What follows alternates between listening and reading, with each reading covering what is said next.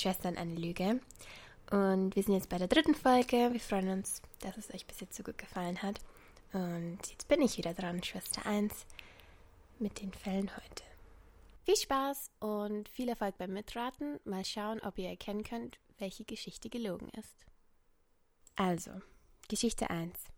Die Mitglieder einer Familie werden immer wieder krank. Erbrechen, Durchfall, Kopfschmerzen. Zunächst wird ein Grippevirus vermutet. Doch es ist stets ein anderes Mitglied, das krank wird und komischerweise immer nach dem Tee trinken. Schließlich stirbt die Mutter. Mhm. Es stellt sich heraus, dass der 14-jährige Stiefsohn seine Mitmenschen systematisch vergiftet. Und auch nachdem er dafür in eine psychiatrische Anstalt kommt, ist sein Umfeld vor ihm nicht sicher. Der Junge wird weiter vergiften, wenn er die Möglichkeit dazu hat. Und diese wird ihm leider noch oft genug geboten. Okay. Geschichte 2. Die Polizei wird zu einem schrecklichen Tatort gerufen. Eine ganze Familie ist tot. Lediglich die jüngste Tochter ist noch am Leben. Das gerade mal zehnjährige Mädchen musste miterleben, wie ihre Adoptiv Adoptiveltern und Bruder erschossen wurden. Sie hatte sich währenddessen im Schrank versteckt, sagt sie zumindest. Denn die Spuren am Tatort sind merkwürdig und die Polizei kann sich auch nicht erklären, was das Motiv für die Morde gewesen sein soll.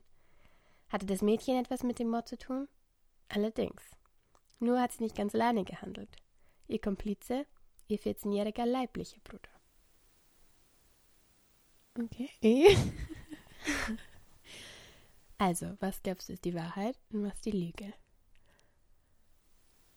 Ähm, ich würde beides hoffen, dass es eine Lüge ist, ehrlich gesagt. Ähm, also warte mal nochmal. Bei der zweiten Geschichte ist es ein Mädchen mit. Also es ist ein zehnjähriges Mädchen Ja. und ihre ganze Adoptivfamilie ist tot. Ah. Okay, also die, die sie ad- adoptiert Mhm. hat. Und ihr leiblicher Bruder soll ihr geholfen haben. Genau. Wie alt soll der Bruder sein? 14. Und der andere ist auch 14, der sie die Familie vergiftet hat. Das ist der Stiefsohn Oh. und der hat seine Familie vergiftet und die Stiefmutter ist gestorben. Das heißt, nur der Vater ist sein wirklicher Vater. Okay.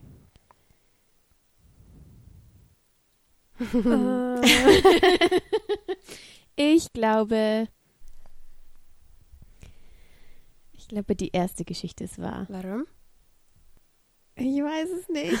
Ich, weiß Einfach warum? ich glaube, weil ich irgendwie das nicht von einem zehnjährigen Mädchen mir vorstellen kann. ja, da gibt es eine ganz andere Geschichte. Aber du hast recht. Ah, okay.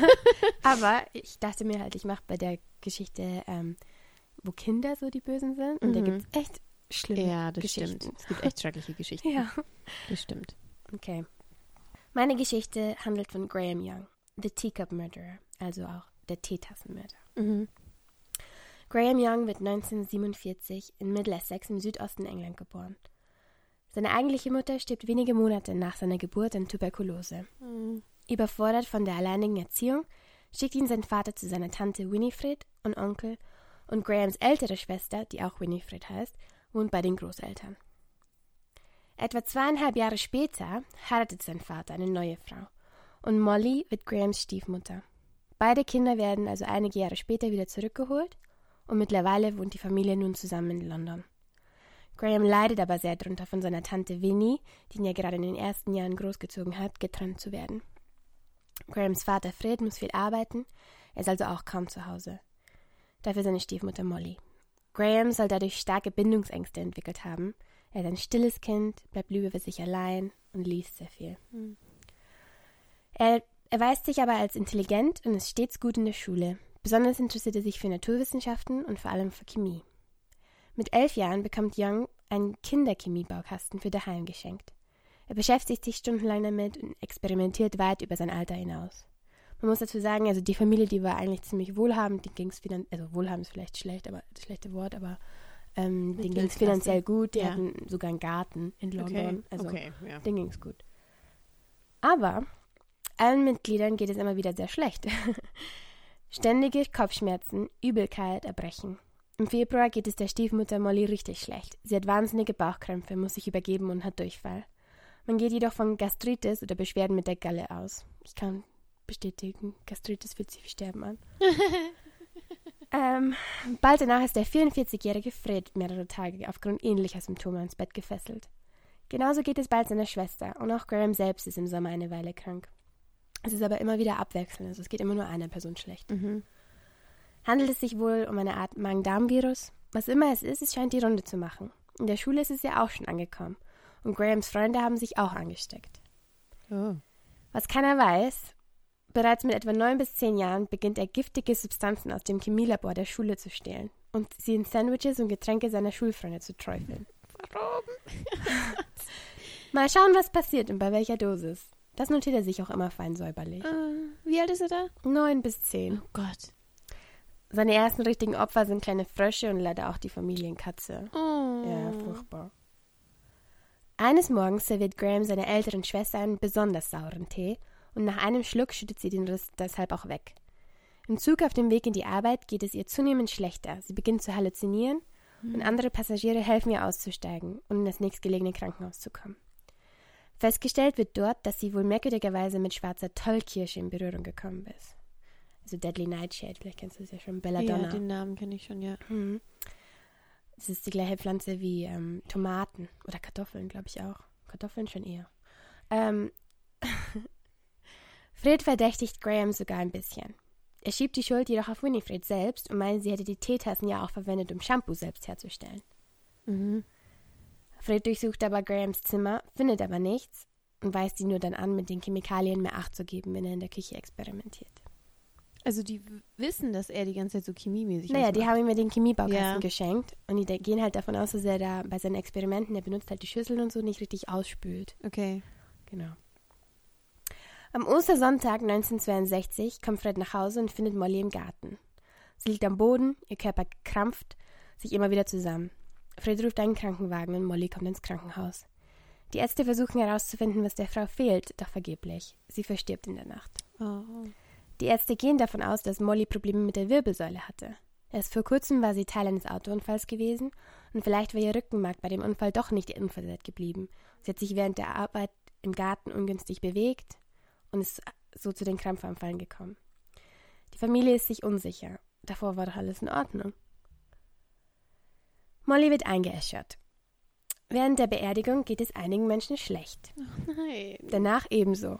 Das Buffet war wohl nicht ganz in Ordnung. Äh, Einige Gäste zeigen Symptome einer Lebensmittelvergiftung, darunter auch Grahams Onkel. Fred geht es nach dem Tod seiner Frau zudem immer schlechter. Er ist natürlich sehr traurig, hinzu kommen jedoch die altbekannten Kopfschmerzen, Bauchkrämpfe und wiederholt Erbrechen. Scheiße. Auch Fred kommt ins Krankenhaus. Dort stellen die Ärzte fest, es deutet auf eine Arsen- oder Antimonvergiftung hin. Beides sind chemische Elemente, Metalle, die bereits in geringen Dosen giftig sind. Arsen kennt man aus Rattengiften. Antimon ist etwas seltener, wurde jedoch in der Glasherstellung oder auch für Batterien verwendet. Oh Gott. Auch wenn sich die Ärzte nicht erklären können, wie Fred mit den Giften in Berührung kommen könnte, weisen sie darauf hin, dass die nächste Dosis wahrscheinlich auch seinen Tod bedeutet hätte. Hm. Der 14-jährige Graham unterhält sich bei einem Besuch im Krankenhaus mit den Ärzten.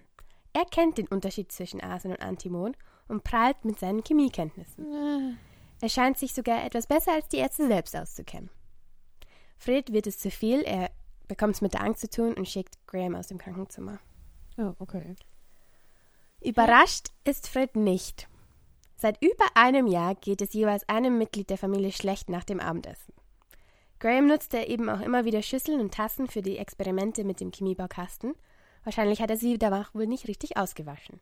Eine versehentliche Vergiftung also. Also denkt es der Vater. Ja. Äh. Außerdem wird ja auch Graham selbst immer wieder mal krank. Hm. Er interessiert sich eben wahnsinnig für Chemie und ist anderen Schülern in seinem Alter weit voraus. Nachdem er den Chemiebaukasten erhielt, fing Graham jedoch an, mit seiner Familie zu experimentieren. Merkwürdig ist eine Sache. Die Gifte sind natürlich nicht in einem Kinderchemiebaukasten enthalten. Graham hat sich allerdings jahrelang mit dem Thema beschäftigt und so viele Bücher gelesen, dass er mit 13 Jahren ein wahrer Experte auf dem Gebiet ist. Du musst also auch noch überdenken, das ist alles so in den 60ern, da gibt es kein Internet oder so. Ja, ja, ja. Ähm, sein Wissen kann er so überzeugend und ausführlich wiedergeben, dass es ihm gelingt, sich in Apotheken als 70-jährigen Student auszugeben. 70. 17. So.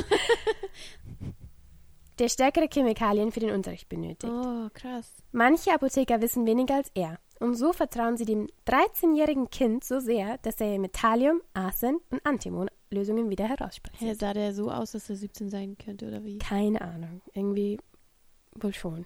Oder vielleicht, wenn du halt so ein Auftreten hast, ich weiß nicht, wenn du ein bisschen größer gewachsen bist, ein Mhm. kleiner 17-Jähriger, weiß es nicht. Weiter bedient sich Graham auch am Müll der Apotheken und fischt giftige Substanzen Oh heraus. mein Gott.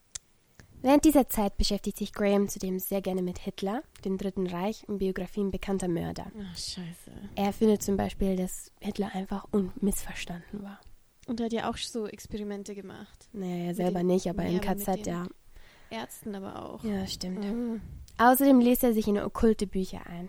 Er malt Grabsteine, Särge und Ritualszenen. Mit 14. Mhm. Hm. Angeblich verschwinden zudem in dieser Zeit verdächtig viele Nachbarskatzen. Oh nein. Das ist aber nicht so belegt und ich, ich sage einfach, dass es nicht passiert ist. In meinem Kopf passiert es nicht. Okay. Das ist auch das Ende der Katzen. Okay. Ähm, kommen nur noch Menschen um, keine Sorge. Ah, okay, danke. So, okay. so geht's mir wirklich. Das kann ich mir viel besser anhören. Ähm, okay. Letztendlich kommt ihm sein Chemielehrer auf die Schliche. Kurz nach Mollys Tod entdeckt er zahlreiche Gifte und Toxikologiebücher im Schreibtisch des jungen Grahams in der Schule. Der Lehrer setzt sich mit der Polizei in Verbindung. Diese beauftragen einen Psychologen damit, sich mit Graham zu unterhalten. Zur gleichen Zeit fällt auf, dass Grahams Klassenkameraden und sein einziger Freund, Christopher Williams, schon seit sehr langer Zeit die typischen Symptome zeigt. Ah, Krämpfe im Bauch und in den Gliedmaßen, Erbrechen und Durchfall. Christopher muss oft daheim bleiben. Ärzte gehen von Migräneanfällen aus. Wahrscheinlich wurde ihm jedoch wohl die Mittagspause mit Graham zum Verhängnis. scheiße. Schon zu dieser Zeit wird er in der Schule von Mitmenschen, äh, von Mitschülern der verrückte Professor genannt. Ein Mitschüler behauptet, Graham hätte immer ein kleines Fläschchen Gift bei sich, das er seinen liebsten Freund nannte. Oh Gott. Ja. Der Psychologe soll den Verdacht der Polizei nun bestätigen. Molly kann nicht nachträglich auf Anzeichen einer Vergiftung untersucht werden, sie wurde ja bereits Ja. eingeäschert. Vor dem Psychologen gibt Graham nun mit dem Wissen um Gifte an. Als Graham am nächsten Tag in die Schule geht, durchsucht die Polizei sein Zimmer daheim. Gefunden wird genug Gift, um 300 Leute zu töten. Oh mein Gott. Hä, wo steckt das denn alles hin? Pass auf, Graham trifft nach der Schule die Polizei noch bei sich zu Hause an. Bei sich trägt er Thallium und Antimon. Also auch Gift, der hat Ja. er sogar bei sich in seinen Taschen. Graham wird also sofort festgenommen und mitgenommen. Er streitet zunächst alles ab, gibt am Ende jedoch zu, dass er seine Mitmenschen seit einiger Zeit absichtlich vergiftet. Gefallen findet er hierbei nicht nur an den Auswirkungen, sondern auch an der Macht, die er verspürt, weil er er derjenige ist, der das Gift bei sich trägt, verteilt und dosiert. Oh Ein. Mitschüler erklärt, dass Graham bereits davon erzählt hatte, seine Stiefmutter zu vergiften. Er hatte sogar einen Graphen gehabt, auf dem er aufzeigen konnte, welche Dosierung zu welchem Gesundheitszustand führte. Also so eine, so eine Linie, so. Ja. Vergiftet haben soll er Molly mit kleinen Dosen Antimon im Tee. Und sie hat dann wohl eine so, hm, ja, wie sagt man das? Also eine Immunität. Also sie hat es so oft in so kleinen Dosen bekommen, dass sie, normalerweise ist es sehr, sehr giftig, aber weil Mhm. sie es so oft bekommen hat, wurde sie so ein bisschen immun dagegen. Okay. Ihr Körper hat es ausgehalten. Ja. Und weil es Graham deswegen nicht schnell genug ging, kippte er am Ende eine größere Dosis Thallium hinein. Oh. Und an dem Tag starb sie Ist dann. dann gestorben. Mhm. Angeblich rückt Fred auch erst jetzt mit einem wichtigeren weiteren Detail heraus. Fred. Hm, der Vater. Okay.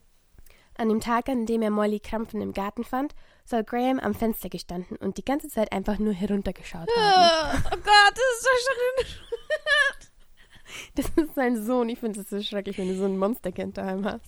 Das sollte doch schon voll das so rote Flagge sein. Ja. Dein Kind zuschaut, wie Ja, auf der anderen Seite denkst du halt, vielleicht ist er einfach nur schockiert und steht da oben, weiß nicht, was er tun soll, hat irgendwie Angst. Also, du denkst dir nicht gleich so, Psychokind. Oh Gott.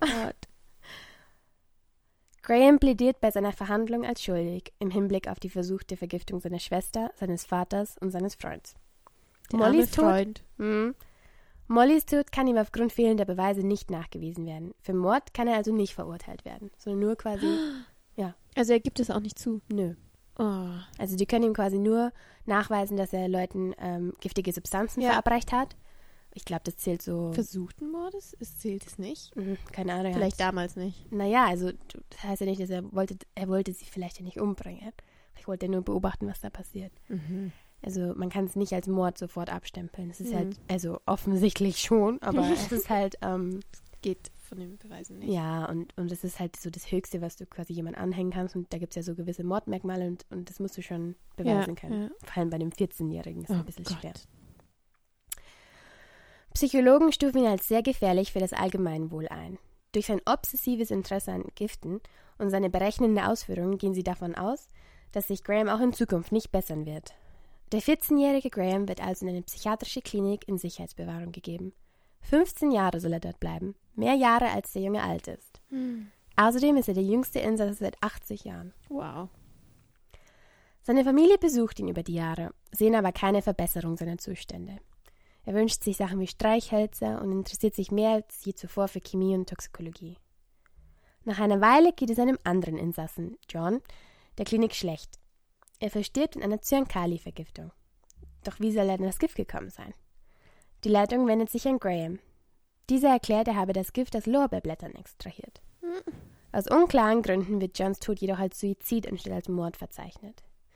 Also Zyankali, ich weiß nicht, ob du davon schon mal gehört hast, oft so in so Agentengeschichten nehmen, die die auch, ähm, um sich so selbst umzubringen, Mhm. anst also weil es ist sehr giftig, anstatt dass du quasi von den von der gegnerischen Seite Zum Verhören mh, genommen genau ist. gefoltert oder Was? Und der, der Graham hat aber irgendwie das herbekommen. Naja, er sagt, er hat so aus Lorbeerblättern extrahiert. Mit so chemischen Verfahren. So.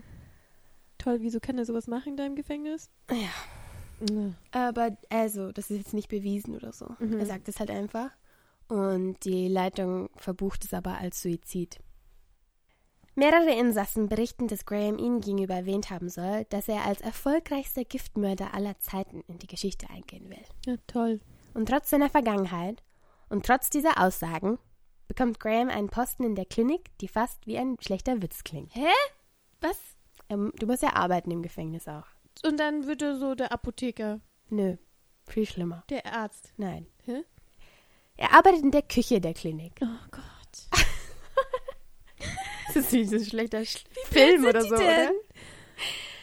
Krankenschwestern, Insassen und Angestellten der Klinik wundern sich immer wieder um den komischen Geschmack ihrer Getränke. Oh, sind die blöd. Das ist denen ihre eigene Schuld. Entschuldigung, aber das ist ja total dumm. Ich finde auch, das ist wie so ein Monty Python-Film. Graham mischt währenddessen eine Art Lauge in den Tee, den er zwischen die Finger bekommt. Er ist außerdem derjenige, der Getränke austeilt. Oh mein Gott. Glücklicherweise wird Graham aber dabei erwischt und eine Massenvergiftung der Klinik kann verhindert werden. Na dann. Mit der Zeit wird es still um Graham. Nach acht Jahren gehen Ärzte davon aus, dass er geheilt ist. Sie empfehlen die frühzeitige Entlassung. Er sollte ja eigentlich Niemand. 15 Tage. er sollte ja eigentlich 15 Jahre drin bleiben, ne? Und nach acht Jahren wird er jetzt halt wahrscheinlich vorzeitig entlassen. Dafür soll Graham eine Art Testwoche absolvieren, während er die Klinik tagsüber verlässt. In der, dieser Zeit ist er bei seiner Schwester Winifred. Alles läuft gut und Graham wird entlassen. Mit 23 Jahren ist Graham also nun wieder auf freiem Fuß. Ignoriert wird leider auch eine Aussage, die sogar schriftlich in Grahams Akte zu finden ist. Einer Krankenschwester soll er erklärt haben, dass er eine Person für jedes abgesessene Jahr in der Anstalt umbringen Oh will. mein Gott.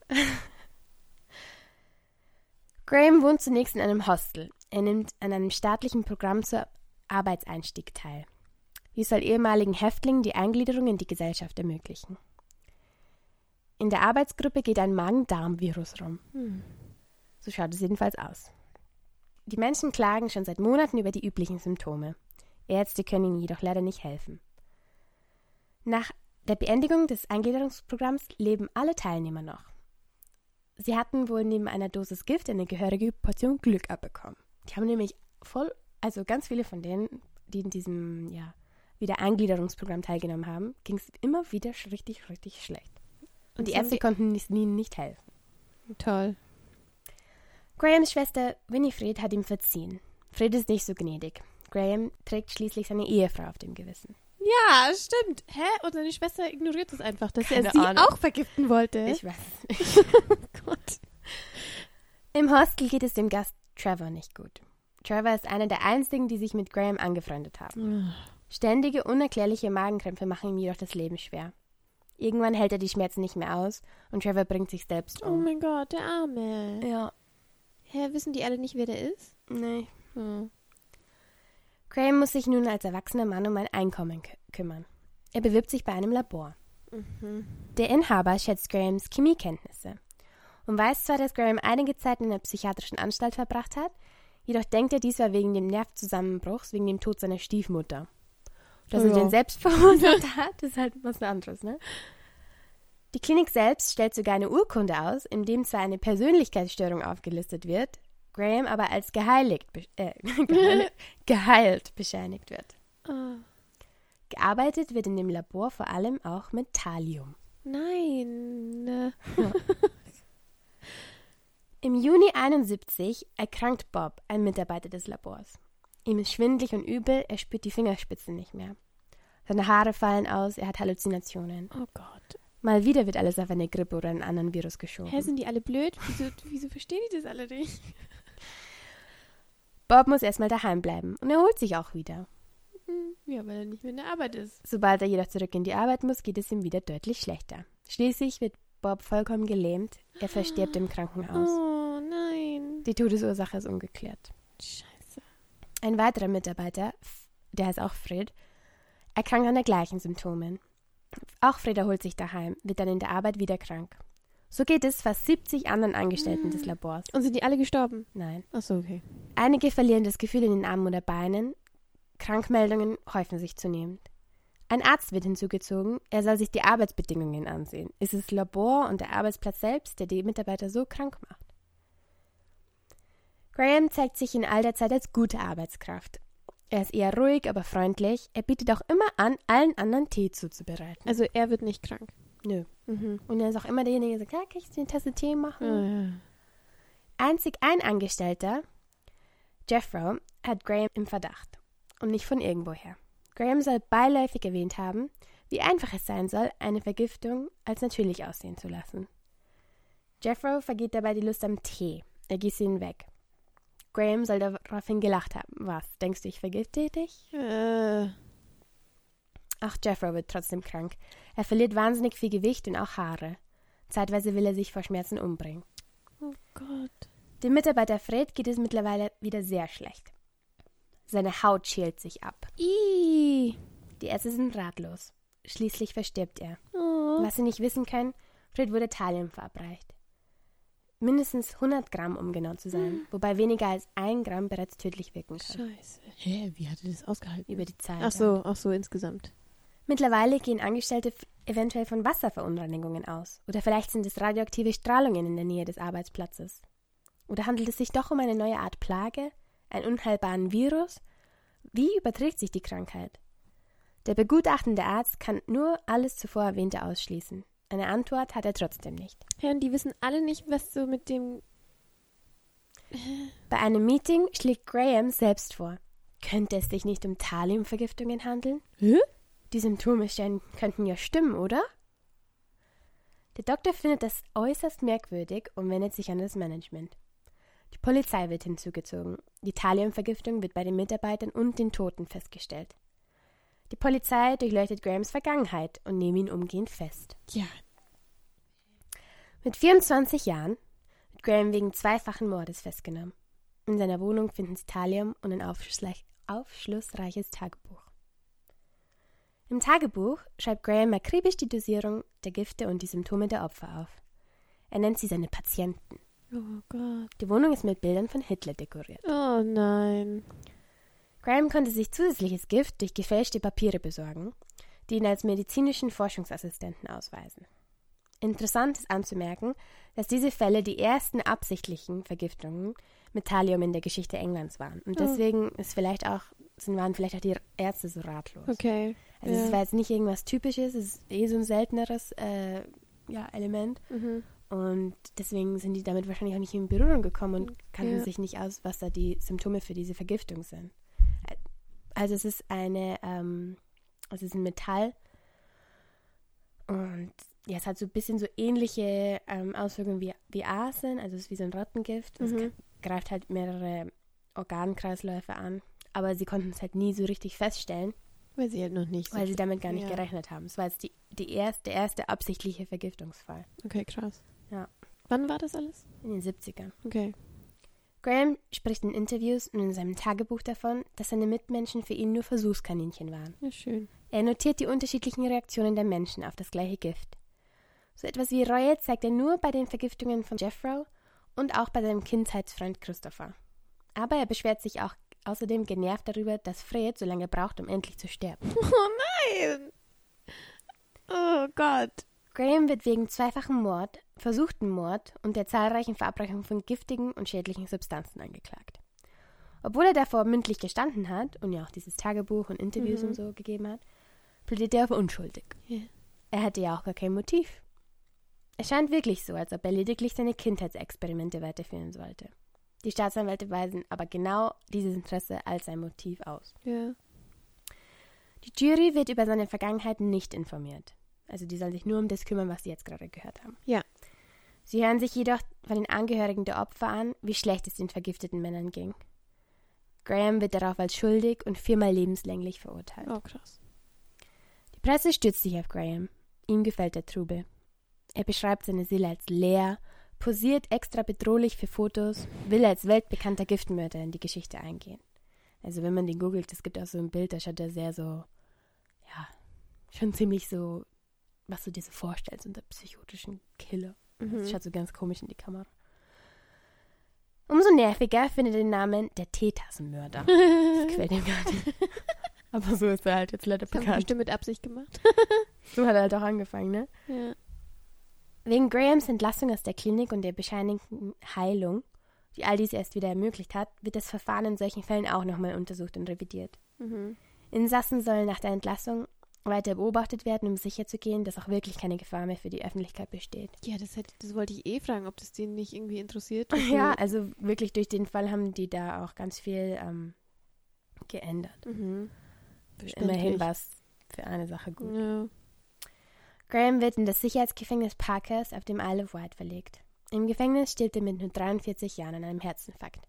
Ein Gerücht geht von einer Vergiftung aus. Sehr oft, also quasi ein Herzstillstand kann ja oft der, die Folge von einem Gift sein. Ja, ja.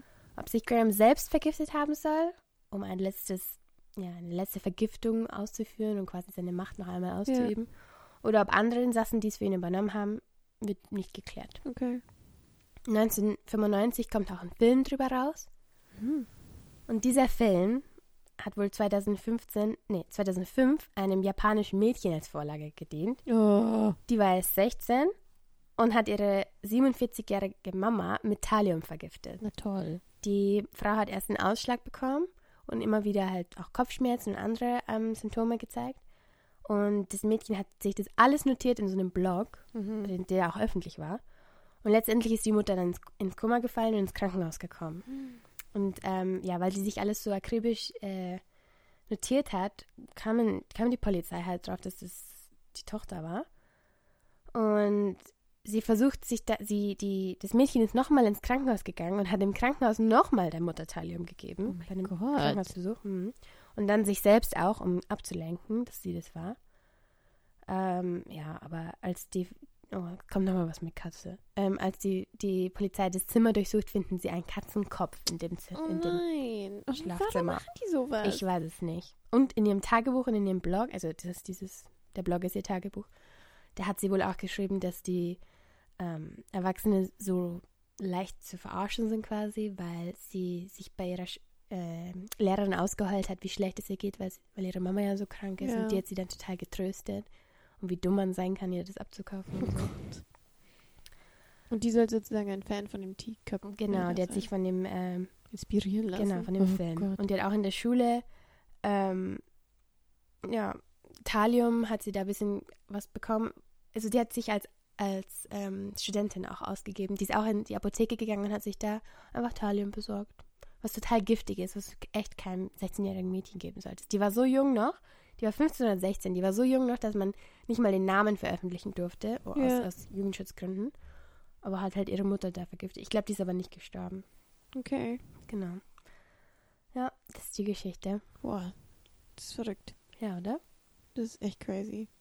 Wie Ja. schrecklich. Ich finde, das ist ein bisschen, also, wie so ein schlechter Witz. Ja. Der hat einen Job in der Küche der- bekommen. Wie dumm sind die eigentlich? ich weiß. also das ist ein bisschen auf denen ihre eigene Schuld. Ja.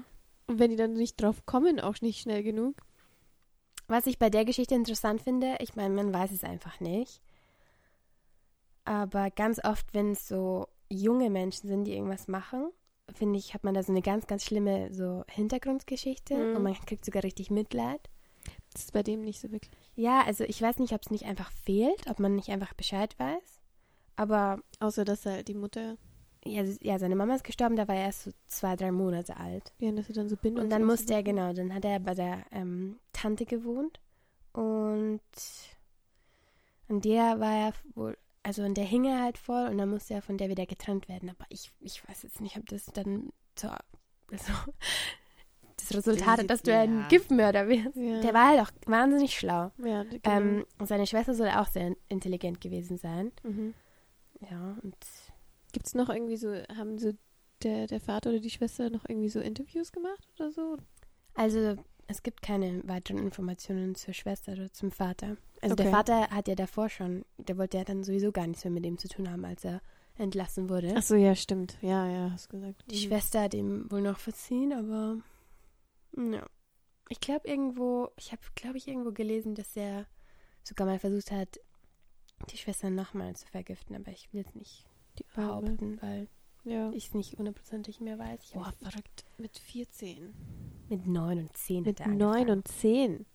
Ja, also erstmal musst du da deinem Alter eh schon meilenweit voraus sein, weil das ist sehr berechnend. Ja. Ähm, du musst ja dir im Klaren drüber sein, was Gift überhaupt für Auswirkungen auf den Körper haben für Ja, Menschen. ja. Du musst die Dosis da irgendwie äh, und wie du das jemand verabreichst und dass du da so scheinheilig tust, während du dann Und dich selber auch noch. Genau. Also da sind sie sich auch nicht so sicher, ob er das so als Experiment gemacht hat, weil er mal sehen wollte, wie sich das anfühlt, oder ob er es aus Versehen gemacht hat, vertauscht.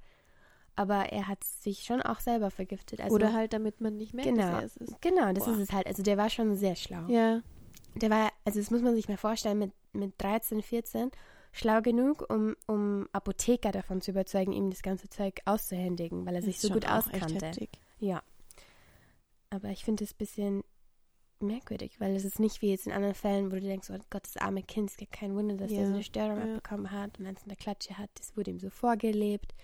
Wenn die so richtig gewalttätige, ja, so Serienmörder, die haben ja oft ganz schlimme Sachen erfahren in Ja, ihrer. Kindheit. Und hier ist es irgendwie einfach nur, also er, er macht es ja auch bei Freunden und Leuten, die er mag, weil er einfach nur sehen will, was da passiert. Und ich glaube, dass er da einfach, er sagt ja auch selbst, er sieht sie nur als Versuchskaninchen. Vielleicht hat er so, vielleicht kann er keine Empathie spüren. Das Ja, So die, Soziopath. ja. Ja, also ich meine, er- die, also die Leute, die ihm nahe sind, so die, äh, dem Jeffrey und den, ähm, dem Christopher, da tut sie ein bisschen leid, so, so ansatzweise leid, so, weit, so leid, wie es ihm tun kann. Ich finde das ein bisschen schade, aber ich habe das Gefühl, dass er es trotzdem gemacht hat, weil es für ihn halt so die Leute sind, die um ihn am nächsten rum sind, Ja. die er das dann halt am ehesten, so tut mir leid, du bist ja mein Freund, aber dir kann ich halt auch am öftesten Tee geben oder so. Frage ist, ob er überhaupt weiß, was, also, Ja, welche Art von Leid. ganz komisch, ne? Ja. Ja, aber das Voll ist die gruselig. Geschichte vom Teacup-Murderer. So, das war jetzt die dritte Folge von unserem Podcast. Ich hoffe, ihr hattet genauso viel Spaß wie beim letzten Mal und nächste Woche darf ich, Schwester 2, wieder euch eine Geschichte erzählen. Bis dann.